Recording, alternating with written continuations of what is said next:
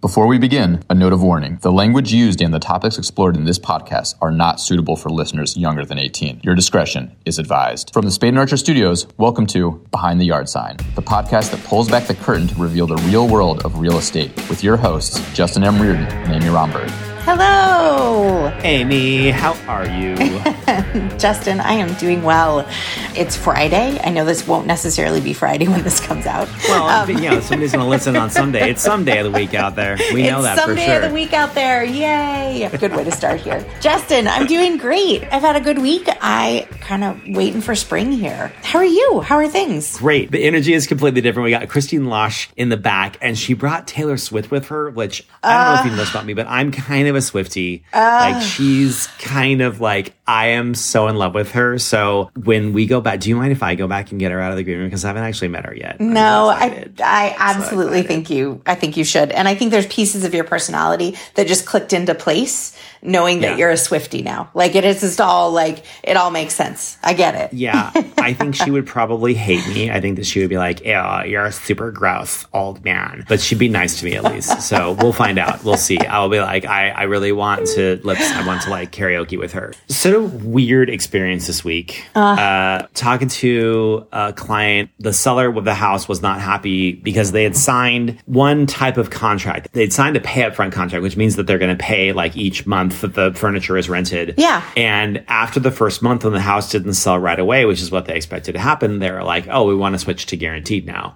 and we are like, "You can certainly do that, uh, but we're not giving your money back." And they were not happy with that answer. And I was like, "Well, you don't get to walk into a casino and like spin the roulette wheel, and when they take your money, be like, ah, I didn't mean it." And That like- was the wrong one. Let me start again. you don't you don't get to do that. That's not how it works. And so I get on the phone with the real estate agent. The first thing that the agent says is if you don't do what we want you to do, I am going to smear your name all over town. Oh, I have a lot of I have a lot of influence in this town Wow. and I am going to destroy your reputation. And I wow. said, let me just make this clear. You're oh, opening this negotiation process with a threat. Let me just let me just make this. Let me just make sure that I'm that I'm re- perceiving this. He goes, "Oh, it's not a threat." And I was like, "Oh, it's not a threat oh. because it got to tell you, it sounds like a threat." And I got to tell you, like, if you want me to do something, the last way to get me to do it is to threaten me. Yeah. I am a gay boy from the '80s. And Yeah. we were threatened all the time. And I got to tell you, the first thing I did is dug my heels in. So my question to you is, because I mean, at that point, I was like, I'm not doing anything you want ever. How Yeah. do you deal? I mean, you guys are negotiating all the time. How do you deal with people that use unsavory tactics in negotiations? I think that's such a good question. I mean, I have to start by saying that I think the vast majority of people that I, in this business that I've interacted with, have been incredibly lovely and gracious and recognize the fact that it takes two agents, it takes two people on either side of these transactions that we do to make something successful. So the vast majority of people I've worked with have not I haven't had that experience with. But when you do, like, I, I mean, it sounds like for you as well, it sort of catches you off guard a little bit. And I think that oftentimes I will call that out into the room, like kind of name it, just like, oh gosh, like you just did, you know, oh, you're starting,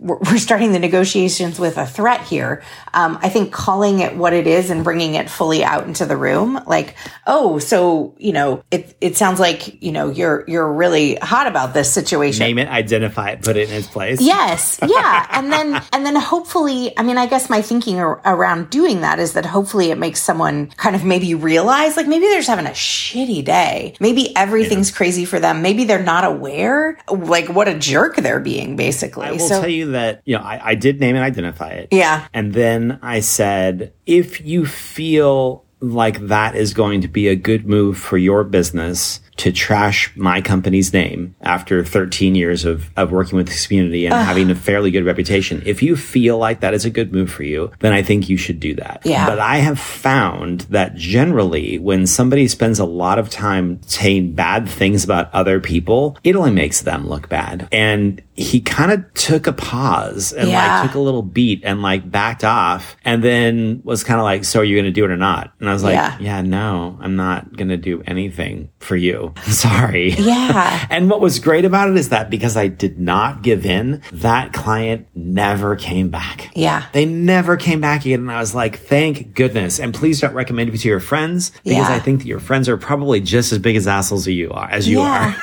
yeah, absolutely. Absolutely. And I mean, I think by responding in the way that you did, I mean, I think what's most crucial is like, don't escalate, right? Don't make it worse. So it's our job to continue to like present a calm, cool front. So don't let yourself fly off the handle. Oh yeah. Yeah. well, I'm going to write you a bad Google review. How Yeah. about that? Yeah. Yeah. yeah, let's get real into this. Let's see where it goes. Yeah, because there's never anything good that comes from that. I'm going to toilet paper your house. yeah.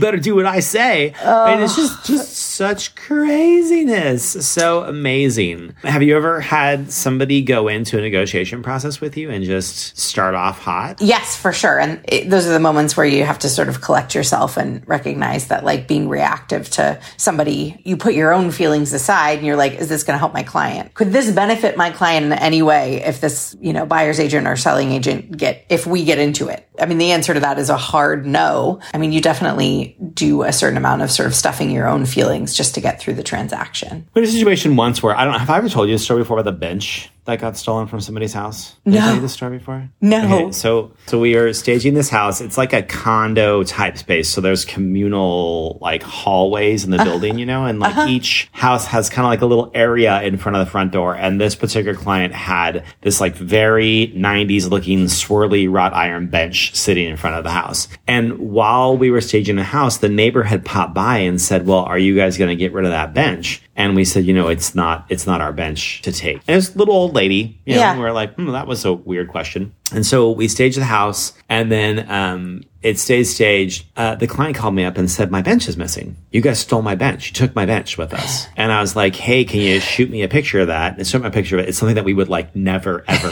ever have in our inventory. Like it just, our wouldn't- lines are like everything's like ninety degree angles, Yes. like very straight. This was like very swirly, scrolly. Like it, we just would never exist. in Nobody. And like, accidentally picked it up. no one picked it up. No, Yeah. no, nobody in my company would be like, "Oh yeah, that's ours." And so I, I, I called them back. I said, "Hey, we took a look in our warehouse. It is not in our warehouse. We did not take your bench. We wish you the best luck." And he said, "Well, why don't you just write me a check for five hundred dollars because I paid five hundred dollars for it." You know, 27 years ago. And I was like, unfortunately, we didn't take your bench. The neighbor did stop by and ask about the bench while we were there. And he was like, she's 80 years old. You think she's going to come and steal my bench? I was like, hey, I'm not accusing anybody of anything. I'm just letting you know that the neighbor was asking us about that specific bench during that day. That is an odd coincidence. And he goes, well, can I say one more thing to you before I go? And I was like, yeah, sure. And he goes, go fuck yourself. oh, And hangs up the oh, phone on me Lovely. And proceeds to go on Yelp uh, and writes a horrific review about us. Ah. It's still there. If you go to our Yelp Portland page, the review about this bench is still there. So it's like, you know, these people stole my bench, blah, blah, blah, wouldn't pay for it, blah, blah, blah, yada, yada, yada. I find that the best revenge with Yelp reviews is to write a really good response to it. Yeah. And so I said, this client called us. He said his bench was missing. He asked us to pay for the bench. Since we did not take the bench, I respectfully declined. He then told me to go fuck myself, of which I also respectfully declined. So- and people have literally called me and been like, we're hiring you just for that Yelp response. Yes. because and and then, you know, the person who's like spinning out has the opportunity to make a complete ass of himself and you're just like, "Oh, there you go. I'm not actually going to get real involved here. Like I'm going to Yeah. stay I'm to stay out of this." Yeah, you gotta love a good Yelp review. I had somebody write a Yelp review on us because we have a series of Japanese woodblock prints. They're stunning. Yeah. They're really, really beautiful. We hung them up in the house and he said, I don't know why you hung those Chinese prints. They're Japanese. I don't know why you hung those Chinese prints here. No Orientals are gonna buy this house. Oh god. And I was like, let's unpack that. and I was like, first off, people are Asian, objects are Oriental. We throw Oriental or Asian artwork or furniture. We put one piece into just about every single room because we try to show an eclectic mix. And he was like, don't you backtalk me. Oh. I was like, Yeah. hey, how about if we just change those prints out for you? Hey, but like, just so you know, like super uncool, l- vaguely racist, not even vaguely racist, like Yeah. blatantly racist. Yeah. Yeah. Ugh. And so he wrote a review on our Yelp page and he was like, the owner of this company is smug. smug. And I was like, hey, you know what? If I fought a little bit of racism today and I came across as smug, I'm I- there for it. I, yeah. that, I mean, that is like, yeah, it could have been so much worse. I Yeah. responded back and I was like, hey, thank you so much for writing this review two years after this event happened. Had you contacted us earlier, we might have been able to make it better for you at the time. But since Yeah. you waited two years, we're going to figure that this is probably making yourself feel better. So Yeah. wish you the best. Uh, oh my goodness. Uh, is it time? Is it I'm- time? Is it time? I'm going back. I'm going back. I'm going to go. I'm going to go. All right. All right. Oh, okay. I'll be, Yep. I'll be right back. Wish yeah. me luck. Okay. I, I know it's going to be a minute. I don't know about you, but I'm feeling 22.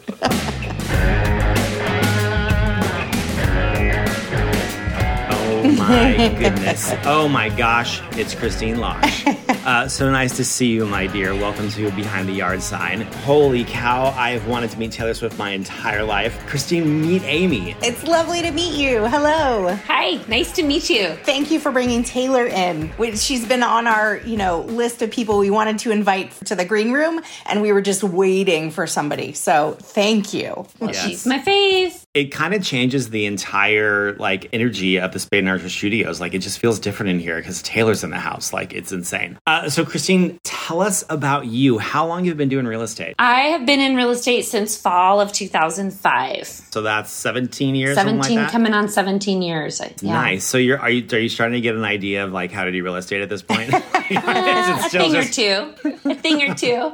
No, it, the learning never ends. What, Yeah. What's like the most recent thing that you learned that you're like, huh? I didn't know that. Um, so Seattle has all this new um, zoning rules and things like that. I learned that getting a loan, a conventional loan on a single family residence that has been converted to a condo is not as easy as you would think. There's all Oh. sorts of weird loopholes and stipulations. And it's happening all over Seattle where people, investors will buy a single family home, a beater, Yeah. they'll fix it up, they'll put a dadu on the back part of the lot and then condoize the 2 So mm-hmm. it's a big condo scenario, but it's really a single family home with a dadu. What's a what's a dadu? I know what a mother-in-law is. I know what a an ADU is. What's a dadu? Detached, detached accessory dwelling unit. I Yeah. thought it was like a really handsome man with a beard. He's a, Yeah. he's a total dadu. Oh my god, I love him. Well, and it's funny how people say, I someone recently was like a dadu, and I'm like, what's a dadu? You know, a dadu, and. I'm like, no, it's dadu. I believe it's pronounced Tomato, dabba tomato. Yeah. I'm two years in, and I have learned that what seems to keep so many amazing, smart folks in this business is the fact that you just continually learn new things, that it just goes Yeah. and goes and goes. So, Speaking of learning, take us through like where did you go to school? How did your career start? Nobody starts in real estate, so how'd you get here? Um, real estate was my second career. I went to school at Western Washington University in Bellingham, Washington, right on the Canadian border. I got my degree in a combination of psychology and sociology. That was kind of all about just getting a degree and not really knowing where I was going with life. Kind of thought I was going to go into medicine, played around a little bit there, got a little disenchanted with the bureaucracy. It wasn't all the like, let's take care of people that Right. that I had imagined. So transitioned into information systems, technology and healthcare information systems. And then just did some soul searching. Was busy, was, you know, living in a hotel 4 days a week, doing consulting and I knew that wasn't going to work for me long term with raising a family. And so after doing a lot of soul searching and uh, realizing that I love to spend my weekends just going to open houses and looking at other people's homes, that maybe I could make a career of it. So there I landed. You're with Ewing and Clark, which is I think it's the oldest real estate company in Washington State. Is that right? That's correct. super cool, boutique just hands-on service. Like it's, like when you go to a four-star restaurant and they have a, a little stool to put your purse on. Like that's and Clark service-wise. Yeah. How did you land there? How does that? How? Well, it's a family business and Okay. it's been in my husband's family for about 40 years now. Oh, just Um, forty years. Okay. Yeah, just right 40. yeah. Um, you know, it's just a, a scratch in the in the 100 plus years that that Ewing and Clark has existed. You know, like you said, it's boutique It's, you know, I think of it as the Canlis I, I don't know if you're familiar with Canlis being from Portland, but um, Canlis is a high end, yeah. old school, fabulous restaurant. I've been to plenty of, I've had plenty of great steaks, right? But there's something that comes with the steak and with the experience and the service and really feeling taken care of. And given that it was a family business and that that was their shtick, it was a no brainer for me. I didn't really have to look anywhere else. I always feel like when you go to a restaurant like a Canlis or you're working with a Ewing and Clark, it's it's the steak is good. It's that the entire meal you want for nothing, and you're never like, "Hey, waiter, stop talking to me. It's too much." Mm-hmm. It's just they strike that perfect balance of being super attentive and not taking any time away from you and the people that you're with. Yeah. and that's the level of service that that I'd love to be able to provide. And I think Ewing and Clark has got that nailed. Awesome. Yeah. What's your um, what's your biggest challenge in real estate right now? Like, what are you, what what are you struggling with? I could probably sum it up with just saying growing pains and and growing pains both both from a perspective of of the company of Ewing and Clark and uh, the perspective of my own personal work. There are pros and cons to being a part of a small company. We're a family, and that's great, and I love it but it's becoming more and more of electronic world out there. And it's hard for the little guy to compete with the the big guys who have you know capital and investors and technology coming their way. So that's a struggle. And then personally for my own work striking that balance between you know success and growth and mm-hmm. maintaining mm-hmm. work life balance is a struggle. The pressure to do more, be more, produce more is very real and hard to resist to try and go there. But, you know, with it comes sacrifices. I've got a family, I've got three kids, and they're going to grow up in a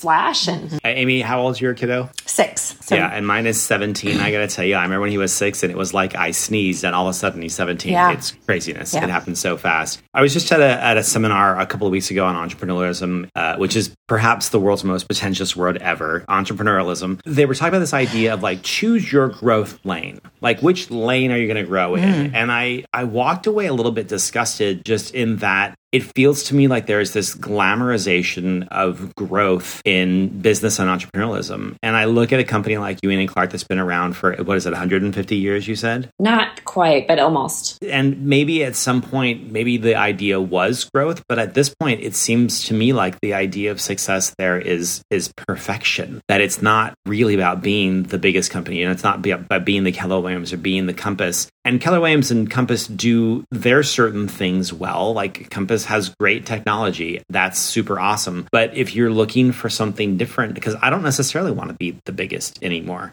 And I struggle because there's so much pressure to be big, to be bigger. And it, it's like, at what point do you say, like, I'm okay where I am? I think we talked about this yesterday this idea that, like, with our bodies, that you're supposed to be perfectly happy with your body and have a perfect self esteem, but also constantly striving to improve your body at all times. Like, how do you. yes.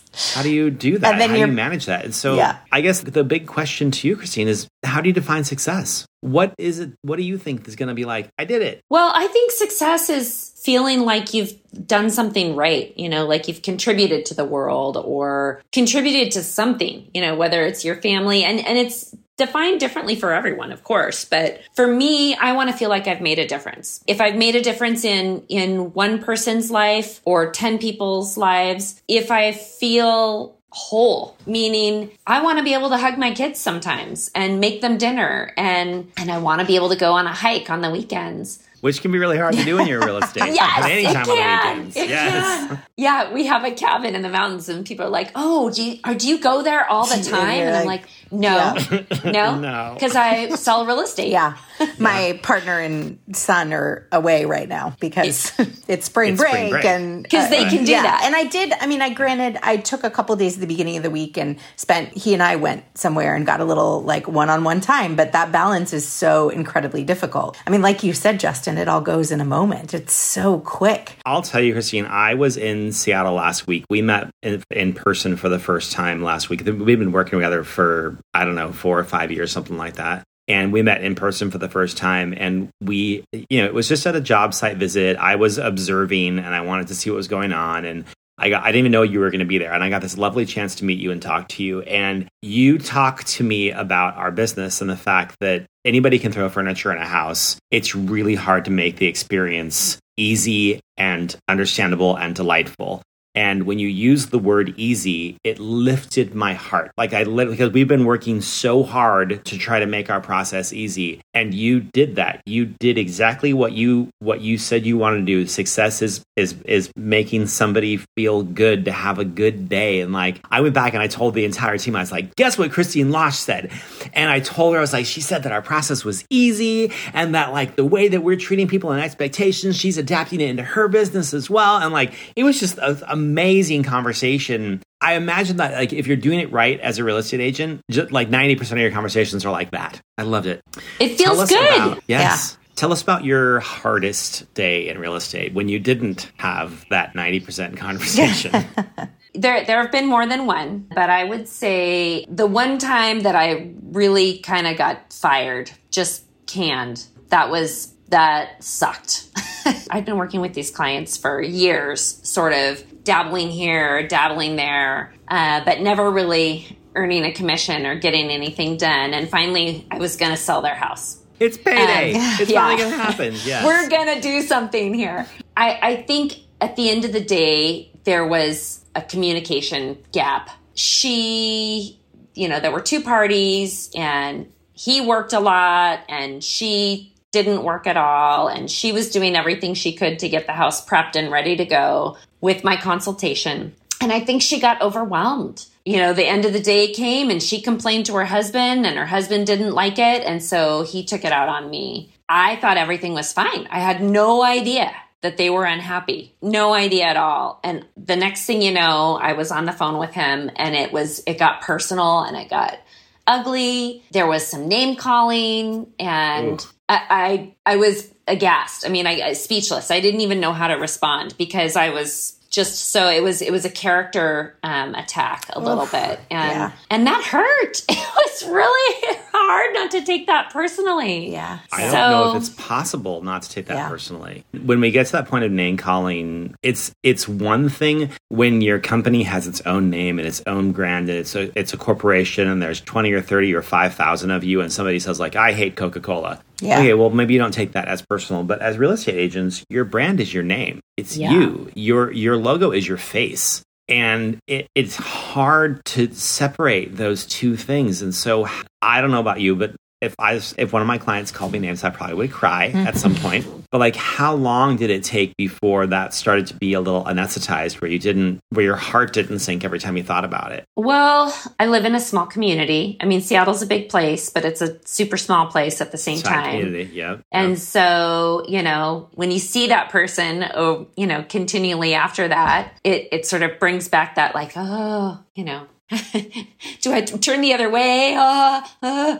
You know, I would say it, it took a, a, little while. They ended up hiring Redfin. Um, I mean, we were ready to go. The photographer so they went from full full service to, Redfin. to not so much full service. Yes. Yeah, it was fine. It worked out for them. They got a shit ton of money for their house, and um, and so kudos to them. And and I was happy for them. You know, I was happy. It was it was clearly a painful process I was able to decide that it really wasn't about me. It was about the pain that and the stress that they had going through the process. But what was about me is I needed to be more cued into that and see it and and be able to manage it. And I think, you know, while we were together and they were saying, "Oh, the house is not going to sell. We're not doing things the right way." And I was saying, "No, it's great. It's going to be awesome. We're going to we're going to blow it out of the park. No problem."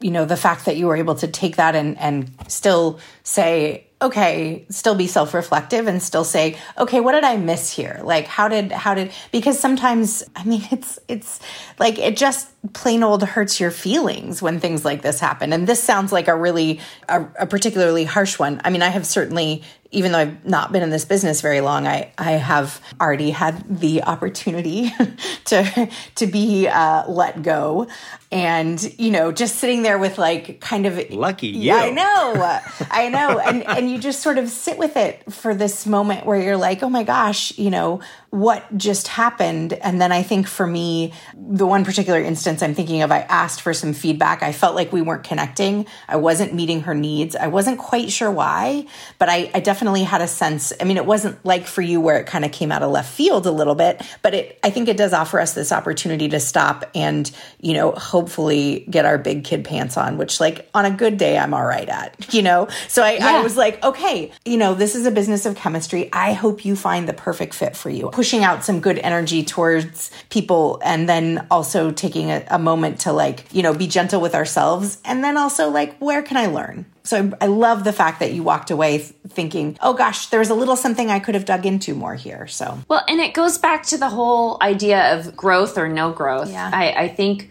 growing can be great, but if while you're growing, you become distracted and not tuned in and you really have to be tuned in it's this is a, a an emotional service that we're providing not just a not just a transaction. Yeah. And and if you are too busy to be really tuned in to the psychology of your client, then you got to slow down mm-hmm. a little bit. And there's a there's a difference between growing and maturing. Growing is just adding more people, more volume, more stuff. Maturing is like getting better at what you're doing. And I yeah. think that that a lot of times we we assume that because we're growing and getting larger that we're also maturing, but I actually see uh, it going the opposite way yeah. often. And, you know, one of my favorite songs by Miss Swift, who's back in the green room, is that song that's called I Forgot That You Existed. And I have a person in my life that I've attached to that song. And every once in a while I hear that song and I'm like, oh, it's not love, it isn't hate, it's just indifference. It makes me feel so much better to be like, I don't, I no longer hate you. This is not an issue for me. I no longer love you. I'm just non emotional about you at this point. And that takes time mm-hmm. to get to that point. Yeah. I love this podcast for this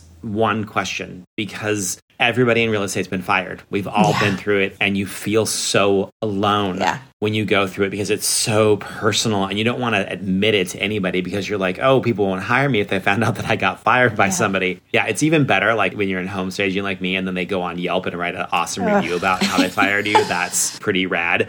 Yeah. So tell us about your best day in real estate that you were like, oh my gosh, Christine Losh was made to do this? It's it's a lot of fun when you get a slam dunk and you know, new client, one offer, you're done, new seller, lots of offers, boom, boom, boom. That's fun.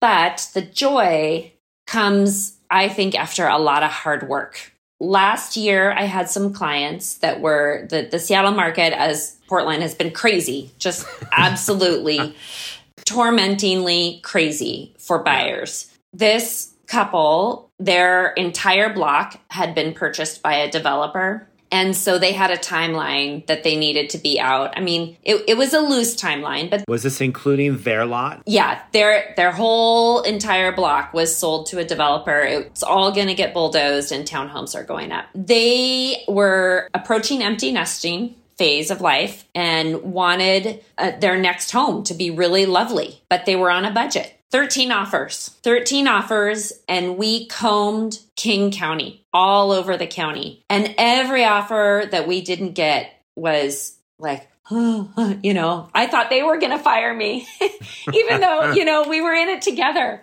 I always say everything happens for a reason, and the home finds you as much as you find the home. And so the day we got an offer accepted on this beautiful home that is just so peaceful with a gorgeous view of Puget Sound. I mean, it was, I, I cried. Oh. I cried. They cried. I cried. Was it 13 or 14 that got accepted? I think it was the 14th offer that got accepted. 14th. Just had to fail 13 times. Yeah. No, yeah, no big yeah. deal. No big deal. Wow. But it, I mean, it was so great. It was so rewarding and they were so happy. Yeah. And what's even better is, is that reward continues to feed me because the number of times that my client has posted on Instagram, I am in so in love with my house. Oh. Look at my view. look at the family I'm entertaining at my house, and I'm like, I did that. I Yes. did that. I love it. I love it. Um, Christine, what is the best way for folks to get a hold of you? Phone. I am big on voice to voice. So uh, you can reach me any way you want, but phone is the best way. What's your What's your number, sis? It's 206 953 6786. So Christine Losh is a real estate agent in the Seattle area with Ewing and Clark. Uh, she is an absolute delight to work with. I've been working with her for years at this point, and uh, all of my staff uh, loves interactions with her because she's just so darn nice. Thank you so much for being a guest on the show today, Christine. I really Thanks for appreciate it. having me. Is it okay if both Amy and I go back to the green room and, and meet Taylor with you? I guess. I guess. Yeah, come on. Let's go sing.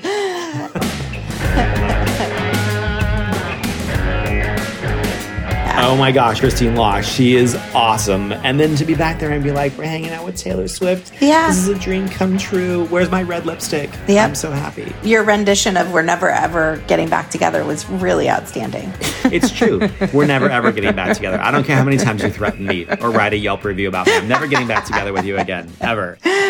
Oh, that was wonderful. Taylor was talking about this idea of success that like what is success for her and for her it's that she wants to enjoy the process. She wants to mm-hmm. like doing it. And she says if there ever comes a point where i don't like doing this then i'm no longer successful. Yeah. and i was like that's awesome. Thanks Yeah. for taking the time out of your tour to come hang out at the spade and archer studios. How do you define success amy like what's what does growth look like for you I think I probably would have answered that question differently when when I just first had stepped into this business. I think success for me at that point in time looked like probably something i'm gonna sell a house Yeah, exactly. Exactly. It was just like, I sold a house. I'm successful. That's amazing. Um, and I, I feel like, although two years is not a ton of perspective in this business, I do feel like my idea of what success is has shifted. oh it's more than nothing yeah, Um, yeah. absolutely Yeah. And I, I think it's shifted because I, I think I've realized how incredibly important balance is in this business. And like, try, and, you know, that's probably what so many folks are striving towards, like, you know, trying to be really busy and, or as busy as you want to be, show up for clients, do a great job with clients, know what you're doing, spend time with folks, make them feel connected and taken care of. And, you know, all of the things that help reduce stress in transactions, whether you're buying or selling. And then the other side of that, these are like the two sides of the coin of success for me are, is, is also like feeling like I'm, I'm showing up in the other aspect, the other places in my life that are all super important. Success is also kind of tied into like how I'm also able to sometimes put real estate down and like read a book with my six year old and not pay attention to what else mm. is going on in the world. I think it's both those things most certainly for me. For me, it's like success with employees is like I've had a number of employees who have come and work for me. And when one of my employees works for me, and this is a person that I'm providing a, a paycheck for Yeah. on a bi-weekly basis, and they make enough money that they can put a down payment on a house and buy a house. I mean, that's like literally the American dream. Yeah. And I look at it and I'm like, what I have done here has enabled this person Yeah. to do this in their life. Yeah. And that is a gigantic success. Employees do not spend an awful lot of time being like, thank you so much for this job. Like that's, that's No. not part of like any business culture. But when you see them being able to be successful in their lives, that's Yeah. really when you realize that like, okay, this is going well. This Yeah. is really good. With clients, success to me as of recent, because we've been pushing really hard towards making our process easier. So when a client writes to us and says, that was so easy, or when they say to us on the street, it's so easy to work with you guys, I like, I call up Cole. Cole is the guy who runs the company. I do like visionary stuff, but Cole is like the day to day operations. I call up Cole and I was, you'll never guess what they said. They said it Yes. was easy. Yeah. Like I never realized that that would be my, my big push. So yeah, that's where Yeah. we're at with that. Yeah. So like when Christine was like, that was easy. Your process is easy. Like that ends up being Oh, my ears meaningful. perked up. Yeah. I was like, say, say more. Talk Yeah. about that. What do you mean by that? Felt really, really good. With the kiddo, success is very strictly defined in our house. So Mm. it's a three pronged thing. It's, are you self sufficient? So can you uh, feed, clothe, and shelter yourself? Um, are you happy? Do you enjoy your life on a daily basis? And do you not hurt yourself or anybody else? If Hmm. you can achieve those three things, then you are successful. There's no there's no dollar amount, there's no career choice, there's none of those things. It's just self-sufficient, happy, don't hurt yourself or anybody else. That's success. Under those boundaries, you know, we've talked about this since he was little. We talk about it all the time. And like even last week I asked him, like, what's success in this household? Because I had to remind him, like, this is where we're going here. And it's my favorite definition of success for parenting. And we talk about it a lot. If you take anything from this Yeah. podcast, that might be the thing. Yeah. it's some parenting advice. No, that's great. So, I mean, you guys are doing a pretty wonderful job with your child, and he's so delightful. He's so polite. He's so kind. What is your hope that, like, at the end of the day, like, when he leaves your clutches at some point, what do you want? I think that's such a great question. I mean, I think you nailed it with that self sufficiency piece. Being able to graduate a kiddo out into the world that is able to take care of themselves in, in lots of important ways. I also think a kid that's able to be a critical thinker, a kid that sort of learns how to process information and sort through it and figure out what resonates with him and, and who he is. And, you know, it takes a long time. I mean, I recognize we've got adolescent years ahead of us. And I think, you know, many of us just follow during the adolescent years because that's what we're, that's, that's the whole development process. But I do hope that someday he's really able to, to be a thoughtful person. And I mean, I think we just always hope that he finds happiness wherever he lands. That, I mean, life is not a hundred percent full of happy moments, but that he knows some joy, most certainly. It's very interesting. I think of you and Glenn as being like these incredibly empathetic people. Like you're very much in tune with the human beings that are around you. Then I look at your son and I'm like, oh, this person is also incredibly empathetic. Like there's so many personality traits. And then I think about my son and I'm like, oh, he's being raised by two completely pretentious snobs. and then I realize that my son is actually a completely pretentious snob as well in all the most delightful ways. Um, And there's so much more to you and Joe than that. Just so. I mean, that's that's the most outstanding part of us. I mean, nobody hires us because we're nice. They hire us because we got great taste. I mean, Yes. that's it. And you have to be a bit of a snob, you know, Yeah. to be able to like profess and sell that stuff. So, um, I appreciate that, Amy. But it's it is really interesting that sometimes you meet kids and like their parents are the nicest parents in the world, but they're also total doormats. So that the, the kids Yeah. are just like complete and total buttheads. And then you also meet kids that are like the parents are the worst like deadbeats in the world, and the kids are delightful. And it makes you wonder like how much are we really influencing our kids? that is such a good question. All of it is like guiding. I think of us, you know, when you go bowling with little kids and they put those bumpers in the gutters. Yes. That you have to kind of bounce the ball and keep keep it going down. I feel like all of us, in terms of like how we raise our children, how we interact with our clients, how we move with our vendors, keeping our businesses flowing, all of it is us just being bumpers. Like we're we're kind of providing the boundaries mm-hmm. and letting people kind of bounce along their way. If we if we make those boundaries too tall and too small, it stifles them and they Yeah. don't have any room to breathe. If we make them too wide, then you end up with a parenting situation that I watched on an airplane this week. Oh. You want to hear about it? What happened? Yeah, so I'm in the second row aisle seat, and in the first row, there's a family of three a mom and dad, and a little girl named Amanda. I know her mm-hmm. name is Amanda because her name was said a lot. Amanda is sitting on the ground, and mom and dad are buckled up their seats, and we are still at the gate. And the flight attendant comes back and says, Folks, you're going to have to have your daughter sit down in a chair and put her seatbelt on. It's time for us to push away from the gate. And dad looks down and says, Amanda, would you like to sit in your chair now and buckle your seatbelt? It's time for the plane to take off. And Amanda says, I'm busy. And he turns to the stewardess and says, She's busy.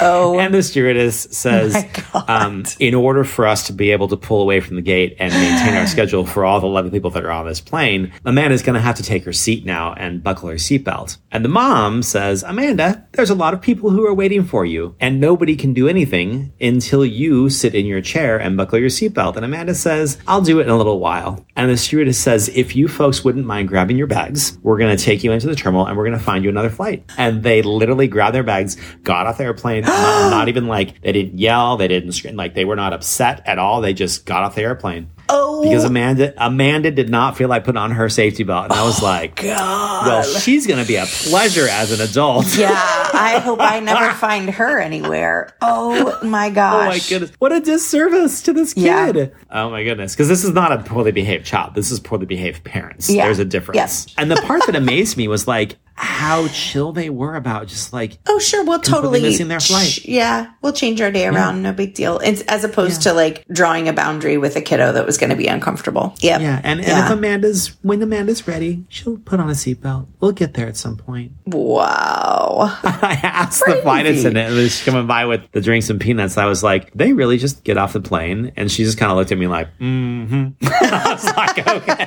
okay, don't say anything else. Gotcha. I'm all right then. Oh my goodness. Wow. So, that is an amazing Amy- story. Yep. What is the best way for folks to reach you? People can email me from my website, amyromberg.com. That's an easy oh, way to find me. Yep. AmyRomberg.com. I love it. How do you spell Romberg? R O M B E R G. Why do I always want to put an H in it? Romberg. Romberg. I, like I want to put a I want to put an H in there somewhere, but there's no H in Romberg. um, you can find us at spade-archer.com. I would love to thank all the folks who have reached out to us to tell us their stories behind the yard sign. It's been great. If you have a story that you would like to hear, please reach out to us. We'd love to chat with you, uh, see if we can't figure out some green room activities for you and get you on here. Our music is written, composed, and performed by Joff Metz. You can find him at Uh, you can find us at spade-archer.com. You can get your instant pricing there. You can book your site visit. You can even book your installation date on our website at this point. It's all kind of magical and easy. And we will see you next time behind the yard sign. This production of Behind the Yard Sign was brought to you live from the Spade and Archer Studios. Spade and Archer Design Agency is the world's first guaranteed home stager.